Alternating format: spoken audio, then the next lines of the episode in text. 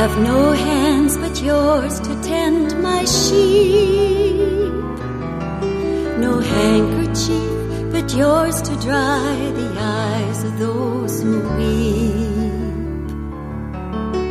I have no arms but yours with which to hold the ones grown weary from the struggle and weak from growing old.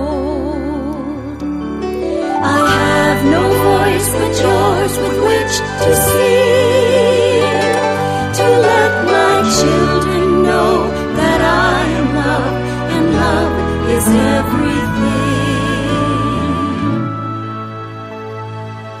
I have no way to feed the hungry souls, no clothes to give the naked, the ragged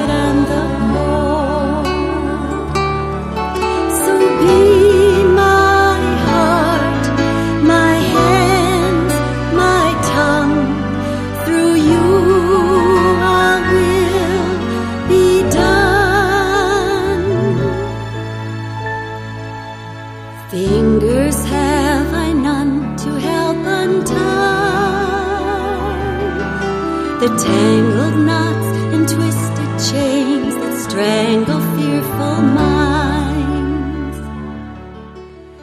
Welcome to Spirit in Action. My name is Mark Helpsmeet. Each week, I'll be bringing you stories of people living lives of fruitful service, of peace, community, compassion, creative action, and progressive efforts. I'll be tracing the spiritual roots that support and nourish them in their service. Above all, I'll seek out light, love, and helping hands being shared between our many neighbors on this planet, hoping to inspire and encourage you to sink deep roots and produce sacred fruit in your own life.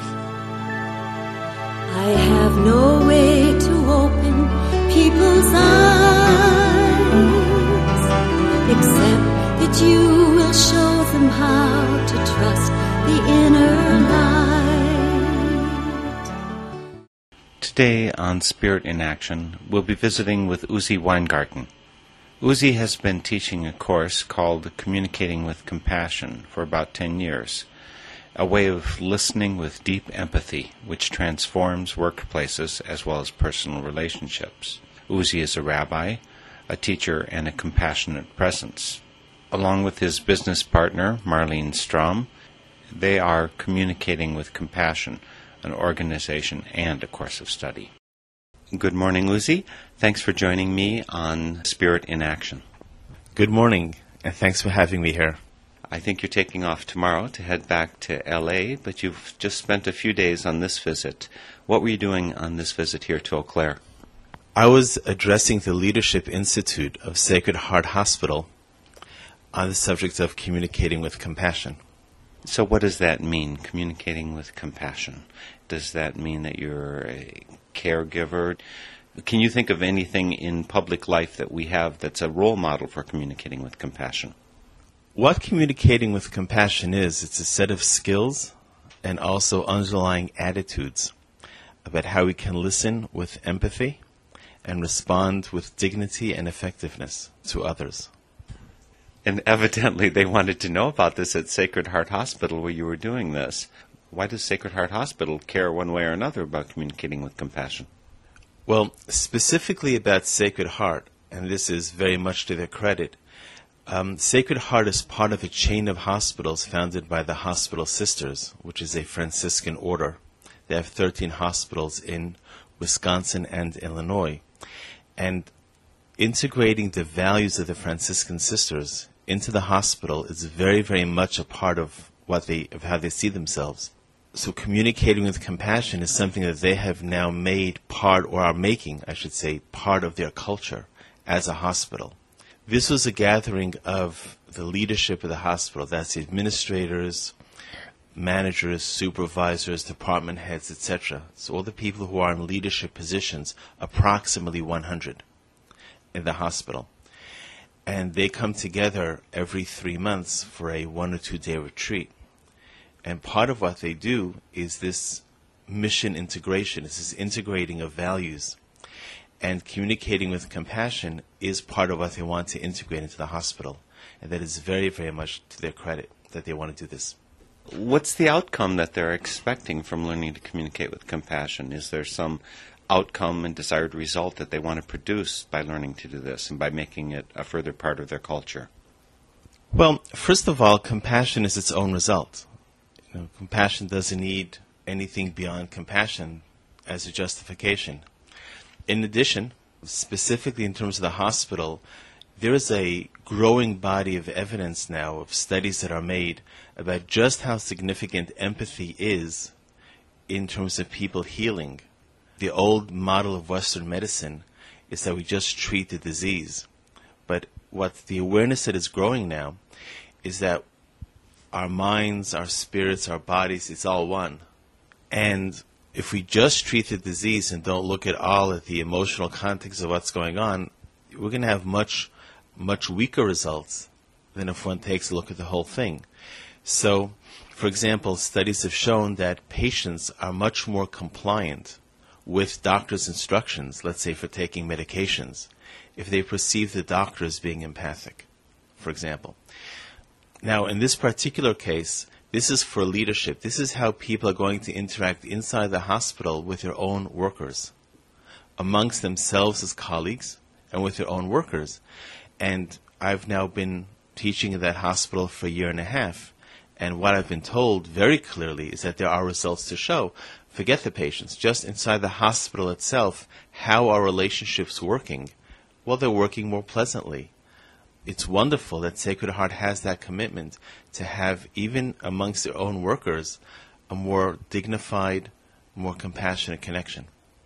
So, do I understand that you do this every few months with Sacred Heart? So, in 2005, and they've just renewed this for 2006, I was coming out every three months and giving essentially an introduction to communicating with compassion uh, the hospital has made the course essentially part of the leadership requirement. So over the coming years, everyone in a leadership position will be taking the phone course by phone conference. Also, beginning in December, and then going through each of the four times I'm here in 2006, Sacred Heart will be having a community event. So people from the community can come one evening during my stay here and hear Typically, it'll be stories about communicating with compassion or stories that have a communication aspect to it, which we can then talk about a little bit. Be a kind of fun evening. We did it once in March. It was a wonderful evening, kind of storytelling and talking about it, and it's a great evening. People were just thrilled to pieces. Well, what is the subject matter? What is what is it that you do in the course of a workshop of communicating with compassion? And some of those stories I'd love to hear what we call the learning objectives of communicating with compassion, there are four skills of how to listen. There are four key listening mistakes to avoid. There are six steps to giving effective advice and feedback in a way that's dignified and compassionate. Uh, we speak about affirming the dignity of the other and avoiding shame based responses, and the underlying attitudes that support these skills. This is the level one course. So whether it's on site or by phone conference, the phone conference courses are open to everybody. This is what I teach in the basic level one course. Now, uh, this week, for example, at the Leadership Institute, I was teaching things that were much further advanced than that in terms of responding supervisors who need to be speaking to their employees about different situations, perhaps in situations of corrective feedback, or dealing with complaints of employees. So that was a more advanced presentation for, you know, clearly a more a more sophisticated group.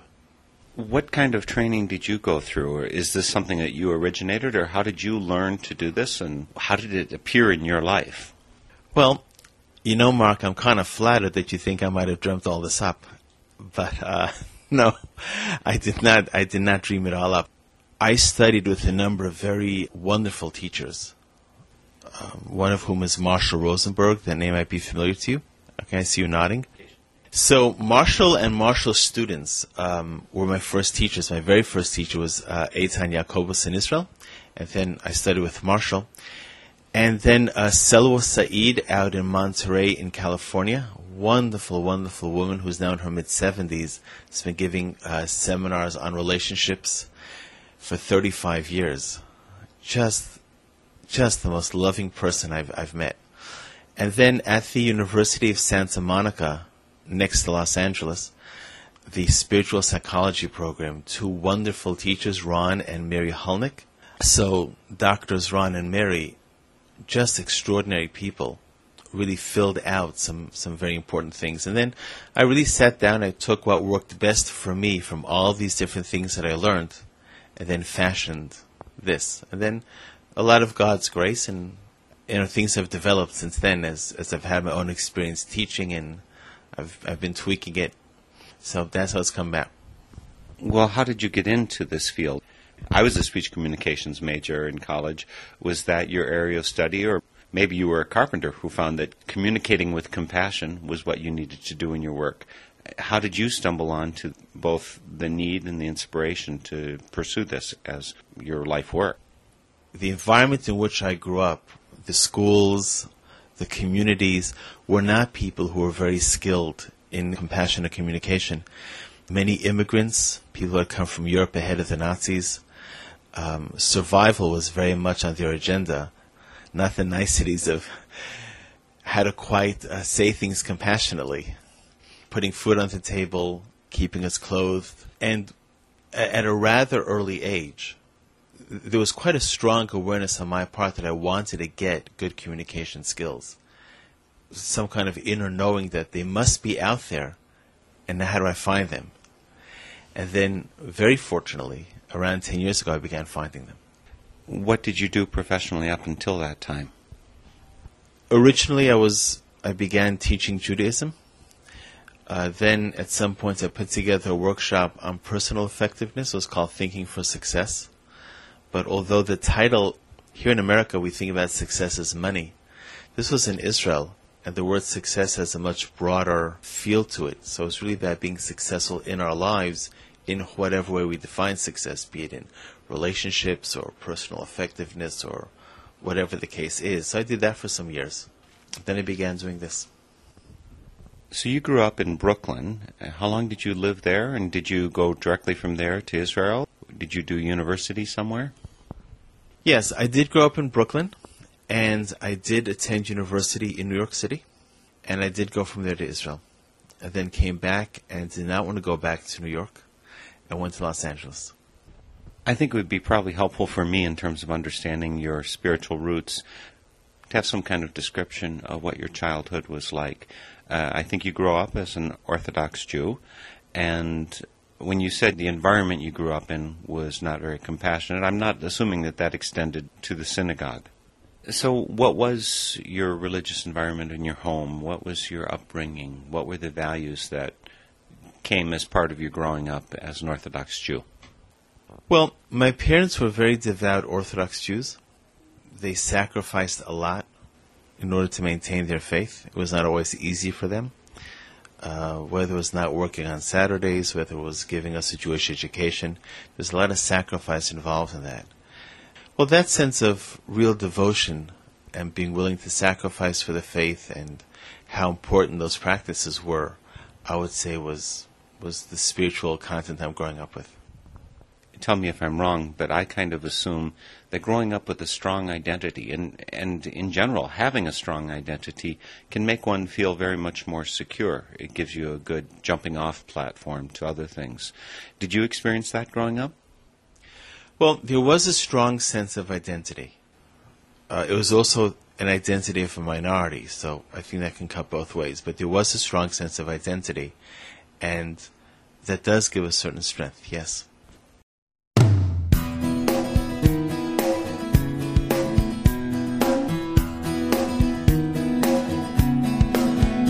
This is me, this is mine, in my life, in my time. Every heart, every soul, we're each part of the whole. Every birth, every breath, every life, every death. I am here, I am home, I am not alone. Every step of this journey will be mine. Take a stand, take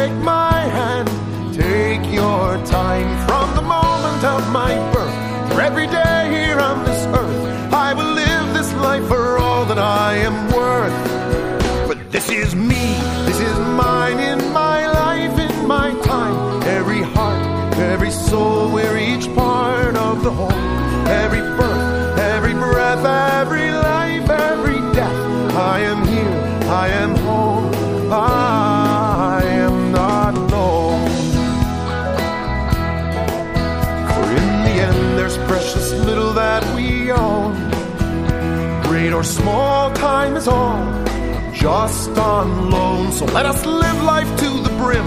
And if we sink or if we swim, let us leave a bit of grace where we have been. For this is me, this is mine in my life, in my time. Every heart, every soul, we're each part of the whole. Every birth, every breath, every life, every death. You are here, you are home, you are not alone. Every door we close leads to an open door.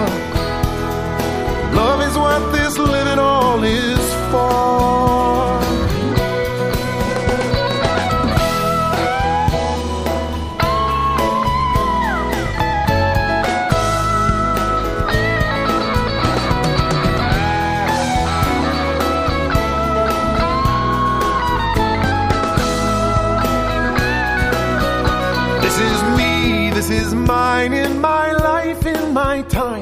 Every heart, every soul, we're each part of the whole. Every birth, every breath, every life, every death. We are here, we are home. We are not alone.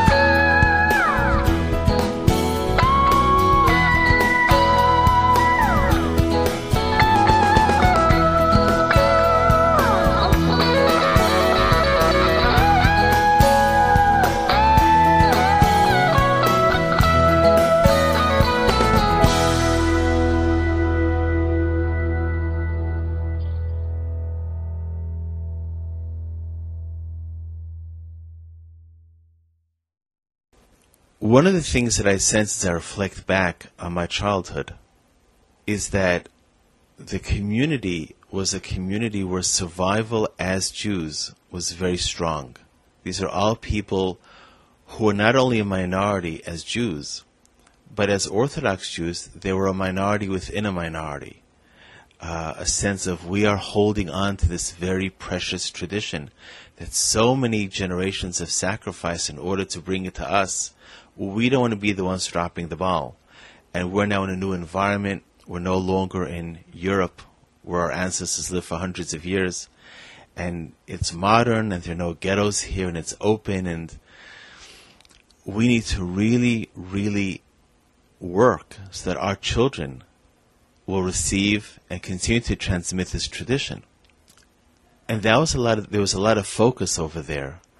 So that sense of being devout, that sense of especially being devout in those things that will be distinguishing as Jews, observance of Sabbath and holidays and you know eating kosher and so on.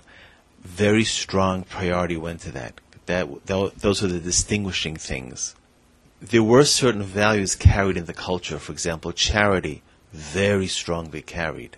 In fact, the IRS has programmed its computers that in concentrations of large Orthodox Jews, not to flag unusually large charitable deductions. Because they just know it's in the culture. People give usually large amounts of charity. Acts of kindness were very common, very much woven into the community. Along with that, the skillfulness of how to speak in a compassionate way, how to speak in a way that avoids shame and affirms dignity, was not quite as strong. It just wasn't where these people were coming from. And as I said earlier to you, this is a community that at many levels is trying to survive, is trying to survive economically. These were not people largely who were born in the United States. They ran away from the Nazis. And these were people who were trying to survive culturally and religiously. You know, well, there's a price one pays in that kind of situation. So there was a lot of devotion. And at the same time, I would not say that communicating with compassion was a strong side of the community. I've had some exposure to at least some Jewish culture. The family I grew up in was, I think, Irish culture, and my wife's family is German culture. We were talking before the interview began about speaking with your hands, which I think is both uh, Israeli and is uh, Italian, typically. Mediterranean is a good description of it. Are there any other significant parts which you just carry with you as part of your personality, which are part of your roots there? One thing I notice is that when I teach, I know right away if the audience is Jewish or not. If it's a Jewish audience, they're going to start arguing with me probably by the fifth sentence. If it's not a Jewish audience, they just sit for three hours and don't say anything. So usually I say to them when I when I prompt for questions the first time after ten minutes, I'll say, "Does anyone have a question or a comment? Does anyone have an agreement or a disagreement?" And then I'll say, "I'm Jewish. We argue. I'm not afraid of arguments. If you don't believe me that we're Jewish and we argue, read the Bible." Well, they all laugh, and that's when usually they'll start raising their hands and at least asking questions. I still haven't found them very good at arguing.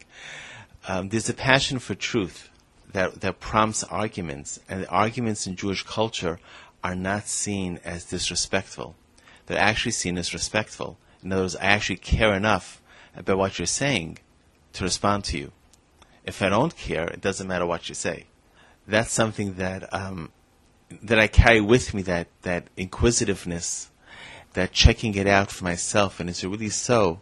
And if it's not so, coming up to the person and say, "I don't get this. Explain this to me. Here's what I'm not understanding." I certainly recognize that there's a possibility of aggression in communication, and there's also passive aggression, which happens in communication.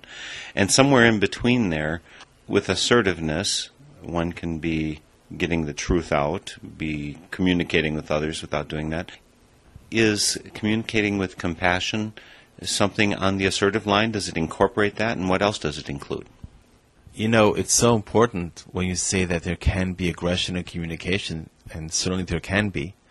Passive aggressive is really what it says. It's a way of lashing out at somebody or verbally attacking somebody, but wrapping it or or, or ca- masking it as a gentle statement.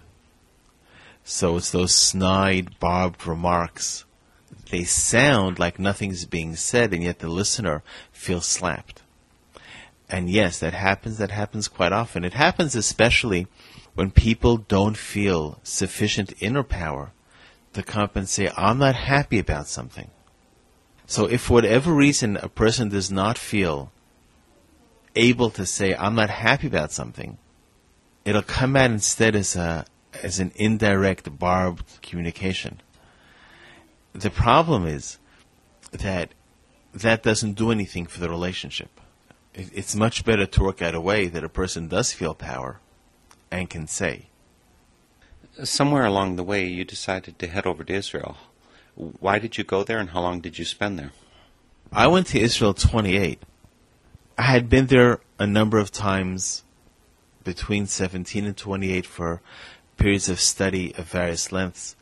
But at 28, having completed my, my formal education, I had a master's degree, and I was ordained as a rabbi. I went there because I was having a serious crisis of faith, and I was looking for a way to somehow reconnect and restore the joy and the connection that I had felt earlier. You very obviously have lots of joy right now how did you get to it? Was it your sojourn there in Israel, or what were the steps that led you to this joy that's so obvious in the way you carry yourself now? I don't know that it was my stay in Israel per se that led to that. Um, there was quite a bit of struggle, inner struggle, while I was in Israel. I was looking for something there spiritually, and just because of the way that the religious community in Israel set up, I wasn't quite able to find it um, essentially the religious community in Israel tends to be Orthodox. And Orthodox Judaism has official standing in Israel. They don't have the separation that we have here in the United States. So Orthodox Judaism has official standing. Non Orthodox Judaism is hardly existent and does not have official standing. And the answers that I needed were not going to come from within Orthodox Judaism. So I actually met some wonderful, wonderful teachers there, many of whom are extremely dear to my heart till today, and one of whom I'm in touch with till this day on a regular basis. But in terms of ultimately finding the path, I wasn't able to find what I wanted there, and I did return to the United States. Can you give me some examples of communicating with compassion? One of the things I often see is people let's say two people are talking. One is a speaker, one is a listener. And the speaker is speaking and telling a story that has some kind of emotional energy to it. The speaker is upset about something, worried about something, confused about something. Right? So there's some kind of emotional energy going on there. This reminds the listener of something. The listener says, Yes, and that reminds me of the time that I, and he goes on. And that's a classic listening mistake. Because the person telling the story hasn't told the story for the purpose of hearing what it reminds the listener of. He's told it because something's on his mind or troubling his heart, and he wants to get some kind of empathic response back. And then with the listener, instead of responding with empathy, which is the attempt to understand another person's experience, if instead of responding with that, the listener goes on into, oh, here's what this reminds me of, right? That's the mistake of autobiographical responses. So the speaker is, oh my goodness, I'm not going to get in the standing over here. So that's one classic mistake people make. This clearly happens on a personal level. Is that mainly what you deal with when you're talking with folks? An administrator standing in front of a room is perhaps a very different situation than a nurse talking with a, a patient. One mistake that administrators often make is thinking that after they've heard two or three lines, they've got it and they know what to tell the worker. Sometimes that's true, and sometimes the real story will emerge at the end. The real story will emerge often after the worker has spoken once and been heard, and then a second time. So you're, you're saying something to me, and I'm going to listen to you and reflect back to what I'm hearing so far. I think I'll say some more, and it's often in that some more that the fullness of the story will emerge. And the administrator who won't take out the time to let somebody speak to the end will end up giving advice from that opening comment and not hearing the whole story. I like to call that the illusion of solution. Then what happens is that nothing's happened, nothing's been solved, and the administrator will end up finding that employee back in his office again or he'll find that things haven't gotten done or they didn't get done properly. Is the communication technique that you teach always applied one on one, or is it for group to group or you know country to country? Is it really just a personal communication technique? Well, the skills are true across the board. You know, when countries talk to one another, there's a bit of a different dynamic at work because countries don't really have friends countries only have interests. Either the interests are shared or they're not shared. But on the whole, person to person, organization to organization, these skills work wonderfully well. They're great tools in negotiating. You know, it's interesting that uh, there was a best-selling book that was written at the end of the 80s, Seven Habits of Highly Effective People, by Stephen Covey. Now, what's interesting is that Covey was a professor of business at Brigham Young University. The title of the book, Seven Habits of Highly Effective People, will clue you that he's writing for business people, primarily, although it became a best-selling book. Everybody read it. So he has seven habits of effectiveness over there, right? We're not talking, this is not a Sunday morning sermon. This is about effectiveness. The fifth habit of effectiveness is seek first to understand then to be understood. That's the fifth of the seven habits. The examples he brings over there, he brings one example of personal, a father and a son speaking. And then in that chapter, he brings a second uh, example of a negotiation, a business negotiation. So these skills are true across the board. And I would suggest that if people negotiate from that place, uh, it's a very powerful way to negotiate because rather than trying to manipulate, rather than trying to fool or bluff, one is trying to understand fully what's going on at the other side. That's a position of enormous power. So it is true in business. It is true in personal life. What is very important, both in personal life and in business, is that these skills are not techniques. And what I mean by that is that if someone has the idea, well, I'm just going to learn how to reflect back when I'm hearing and use that as a technique to get what I want, that's not going to work because that will come across as inauthentic and as a manipulation, which it is. If someone has the idea of, I want to communicate in a dignified way, honoring myself, honoring the other, trusting that from that place the best solution will emerge, that is the truth. And that is when the skills will be truly effective and really transformative at some level. I think you must get objections from your audience when you say that kind of thing. That some of them say, I need to protect myself. If I made myself vulnerable by speaking truth, by speaking honestly and lovingly, I'm going to get trampled. Do you hear that kind of complaint from your audience that no, it just wouldn't be safe to do what you're advocating? I think that often people who are passive aggressive do that because they figure they don't have any power and their only way to protect themselves is through hidden aggression. A person who is told, well, I'm going to speak and I'm going to share what I, what's truly on my mind, that second round of listening you're talking about, that's going to make them feel very vulnerable because as soon as you say, well, I really don't feel comfortable working with this person, right away that person is going to take it as a grudge match. I think I see that frequently myself. I'm wondering if that's the kind of reaction you get from your audience sometimes. Mark, that's a really important question. And two thoughts are coming to my mind as you're asking that. Number one, there are people with whom it is not safe. There just are. And I don't see any virtue in coming with compassion to a situation that is in fact not safe. There are exceptions that I teach, and if I don't feel safe with someone, if I don't feel trust, I don't see a need to open up. So if I have said a little bit and have not gotten back a response that leaves me feeling secure, I would not go further than that.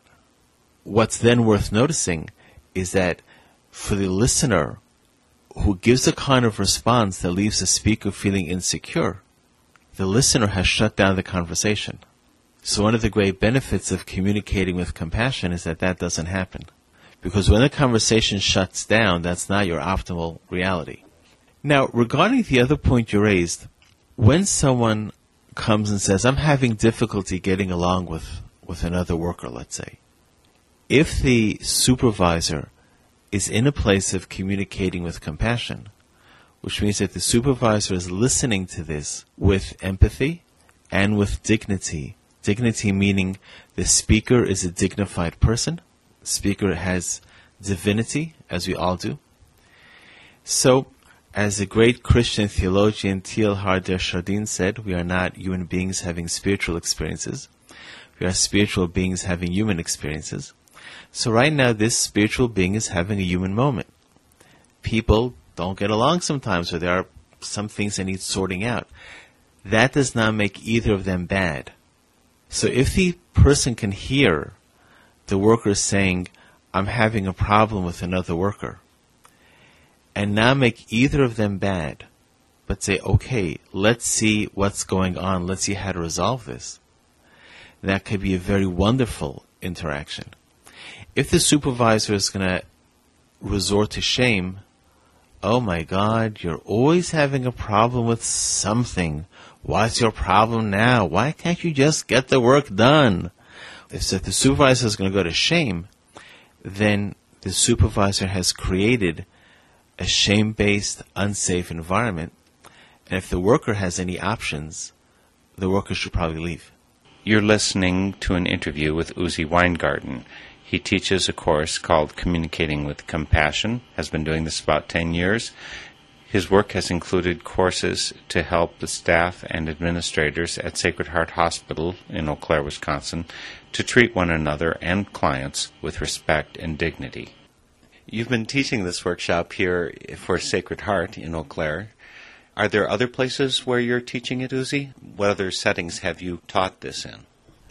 Well, there's a community just north of Milwaukee. It's called Cedar Community, and it is a nursing home and assisted living and independent living. It's a whole organization there. Their mission is to provide nursing care in a Christian environment of compassion when I went out there, I really was impressed by just what a remarkable job they're doing. Uh, talk about dignity and the way they treat their people. Goodness. very dignified, very compassionate. And around that, they have assisted living and independent living so seniors can find where they fit in. And I have taught there once, and I've just settled on teaching a three day retreat for their entire administration in March, in the second part of March. Through Sacred Heart Hospital, we've also gotten grants to do retreats for clergy. So Jewish and Christian clergy have come in from all parts of the country to do retreats here in Eau Claire with a grant secured through Sacred Heart Hospital. And there are also two rabbinical programs that recognize this course for credit. So we're in the process of negotiating now with a major university to have this course offered as distance learning so people can take it by phone conference, which is how most people in fact take the course. They take it by phone conference. Uzi, when you say we, who are you referring to? My business partner is Marlene Strom, who actually lives locally here. She lives in Lake Hallie.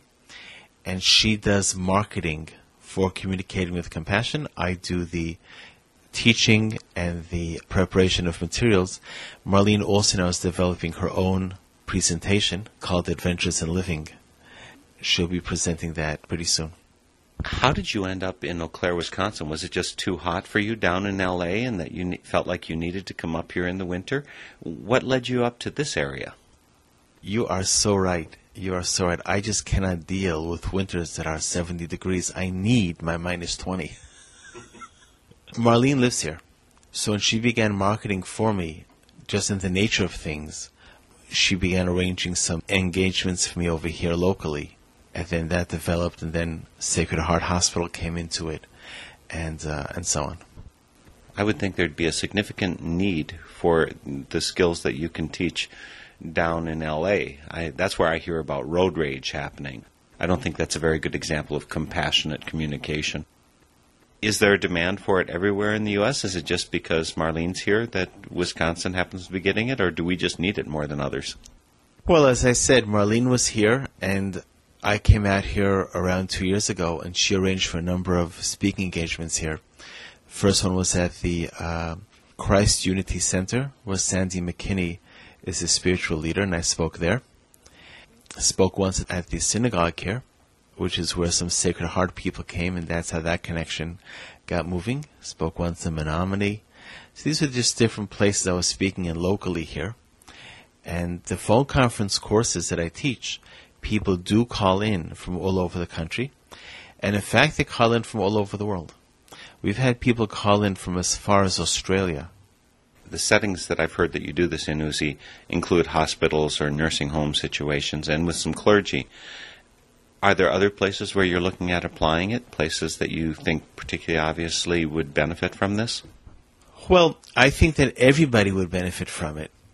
You know, it's so interesting now that one of the things that we're being told Marlene and I have been told this by people is that businesses now are seeking to incorporate greater spirituality in the business place. I cannot imagine a situation that communicating with compassion is not effective. Look, if a worker is going to leave because he or she is unhappy, replacing that person is going to involve a search, and that costs money. To find a good replacement for somebody can cost today easily fifty, sixty, seventy thousand dollars just in the search. Now, what do you think the single biggest cause for conflict in the workplaces? Well, I'm going to tell you inept criticism.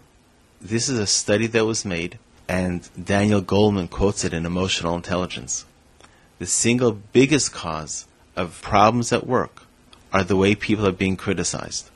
And when they're being criticized ineptly, morale goes down, ability to cooperate is severely affected, willingness of the worker to cooperate with that particular supervisor collapses often. People leave, you have to replace them. It is much cheaper to send the whole department to communicating with compassion. It is much more cost effective than spending $65,000 on a search to replace somebody.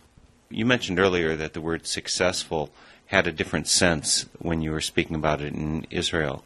But it's clear to me that communicating with compassion is about having success with a wider range of meaning than what is normally attached to the word successful in the United States. What are the spiritual underpinnings for you of the word success? One thing that comes to mind is a sense of inner wholeness. You know, so many people today are wounded. And part of the dynamics of our society here in the United States, and I don't think this is a very good dynamics, is that financial success, power and money, basically, power and money define success. So, how big is the house and how posh is the neighborhood and how luxurious is the car and how nice is the clothing is how people, those are the symbols of success. And yet, underneath that, there's a tremendous amount of woundedness. Right?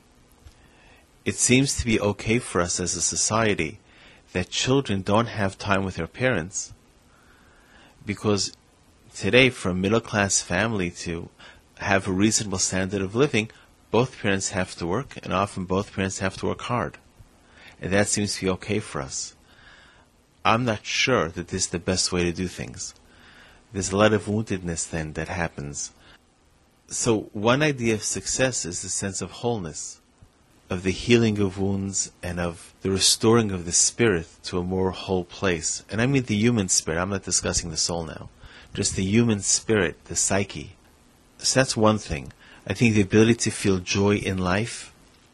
One of the things that I think Freud got right, and not a whole lot, subsequent psychologists have more or less disproved most of what he said, but one of the things Freud got right is that the need for good work and a good loving relationship as, as things that are part of healthy living. So that's a part of success. You know, it's very interesting in the second chapter of Genesis, if you notice what God does for Adam, is God first provides Adam with work as a gardener in the Garden of Eden, and then provides him with a woman. or, as I would read the story, divides Adam into two, so that there's now a man and a woman, as opposed to one being. But there's relationship involved. So, those are the things we need, and I would say that's very much a part of success. And family and friends you know, one of the things I find interesting is in the United States, family and friends is the name of a calling card plan with MCI. But family and friends is really much more the essence of what it is than work. Here in the United States, for some reason, work has become the important thing. People define themselves by their work. Family seems to be something of a second, and I think it's the other way around. I think ultimately it's our family and our friends and then we do what we need to do to have rewarding work and financial security. So those are things that I find is successful, and also um, some kind of spiritually uplifting something, something to uplift the spirit in some way, in whatever way that one does it. It could be through organized religion, but it does not by any means have to be through organized religion. So this is not about religion, but rather about something to lift the spirit in, whatever ways. Those would be factors of success as I would see them.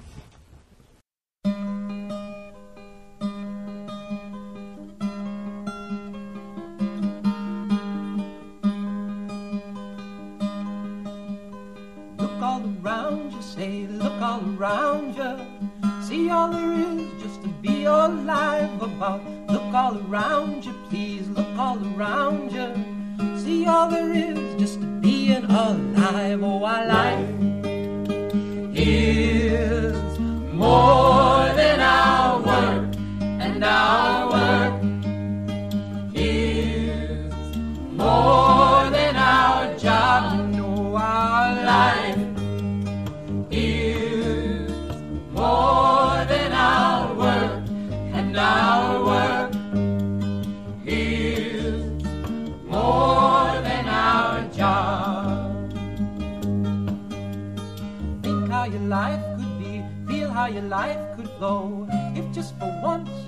could letting go, think how your life could be, feel how your life could flow. If just for once you could let yourself go, oh, our life is more than our work, and our work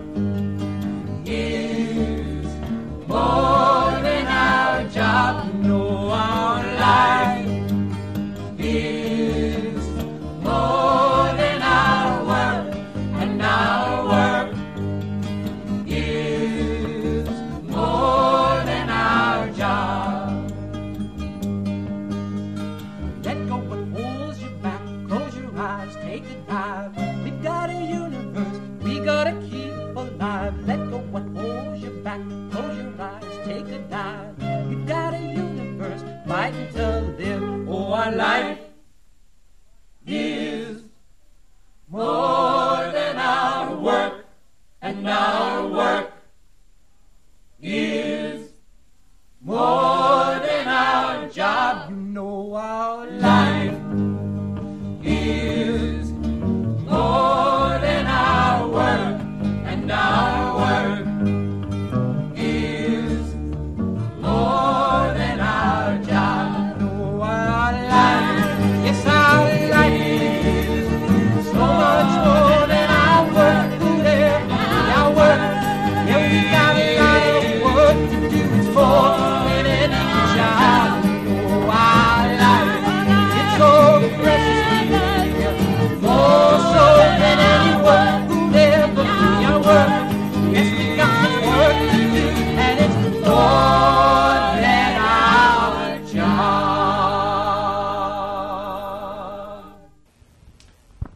You had any of the people that you've dealt with, that you've instructed and worked with on this, who've come back to you afterwards and said, I've been doing this and now this has changed and this is amazing and thank you so much? Have you had that kind of reaction?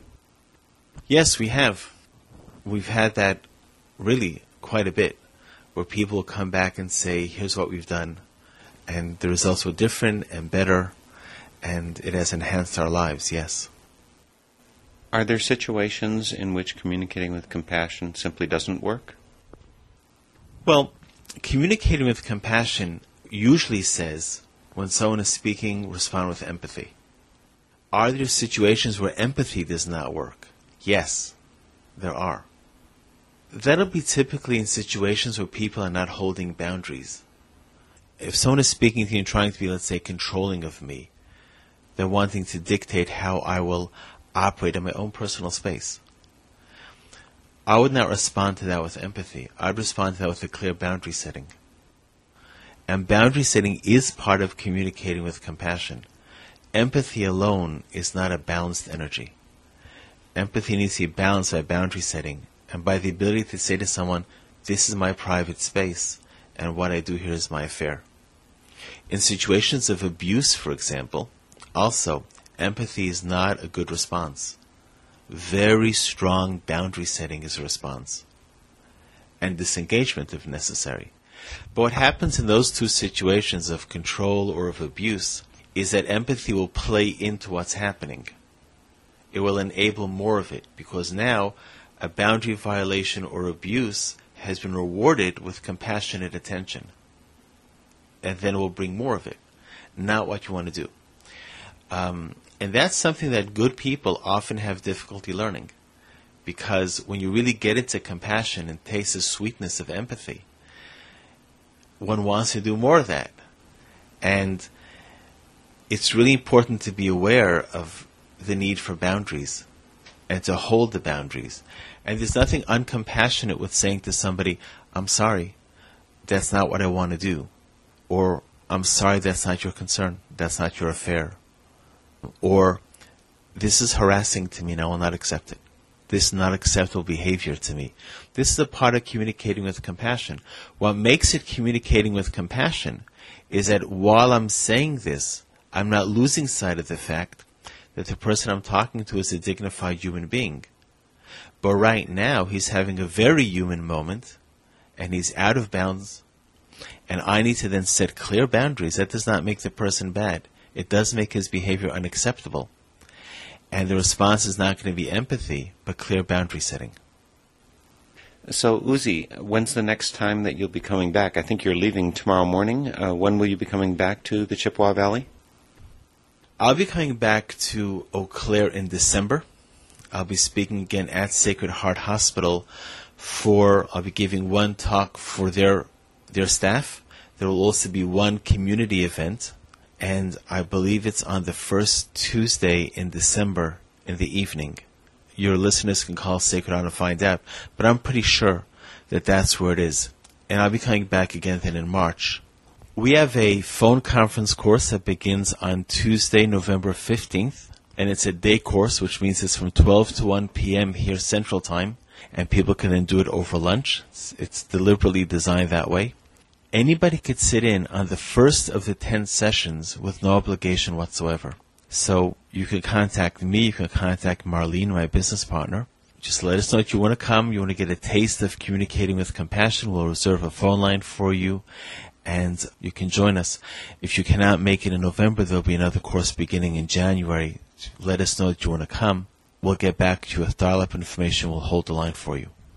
And if people want to find you, Uzi, or if they want to get a hold of Marlene, how would they do that? Well, first of all, we have the website. So the website is uziteaches.com. That's U Z I T E A C H E S. uziteaches.com is the website. And people can contact me by email at uziteaches at AOL.com. Marlene, who lives locally here in Lake Hallie, 715 726 0149. She can be contacted by email mcsbiz at AOL.com. So those are ways to contact us. Thank you, Uzi, for spending the morning with me. I do look forward to seeing you again in November. So, will I see you at the Ministers' Conference in December?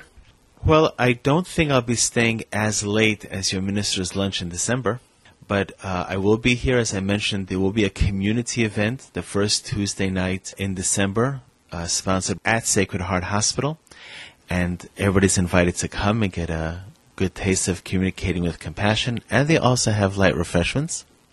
I look forward to seeing you again, Mark, next time I'm here. Again, thanks for joining us.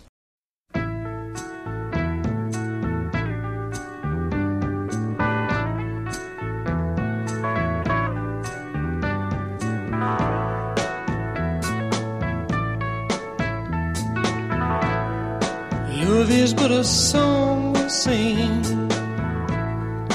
feels we we die.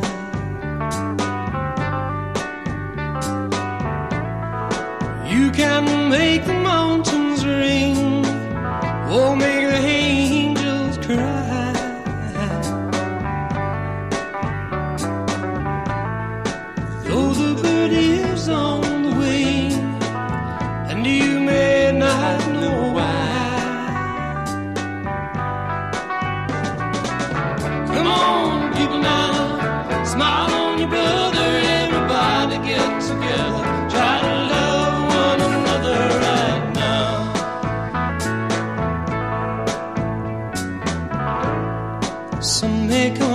Some may go. We will surely pass. When the one that left us here returns for us at last.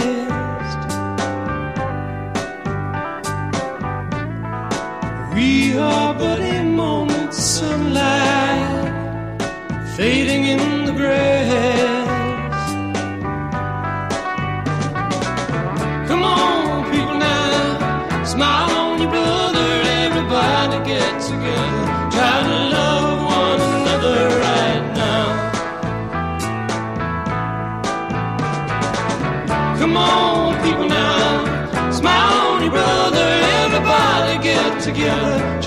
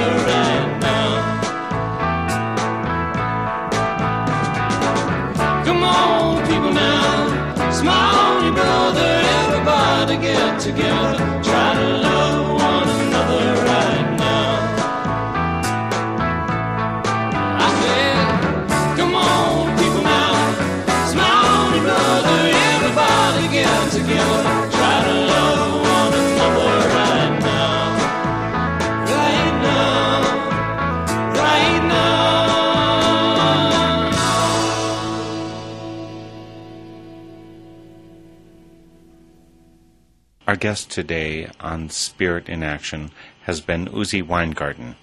You can learn more about Uzi at his website, www.homestead.com slash Uzi Teaches. That's U-Z-I-T-E-A-C-H-E-S. Music included in today's program included We Are Not Alone by John McCutcheon, Get Together by the Youngbloods, and Our Life is More Than Our Work by Charlie King. You can view these facts and other links on our webpage, as well as listen to this and other programs. The webpage is www.northernspiritradio.org. The theme music for Spirit in Action is I Have No Hands But Yours by Carol Johnson.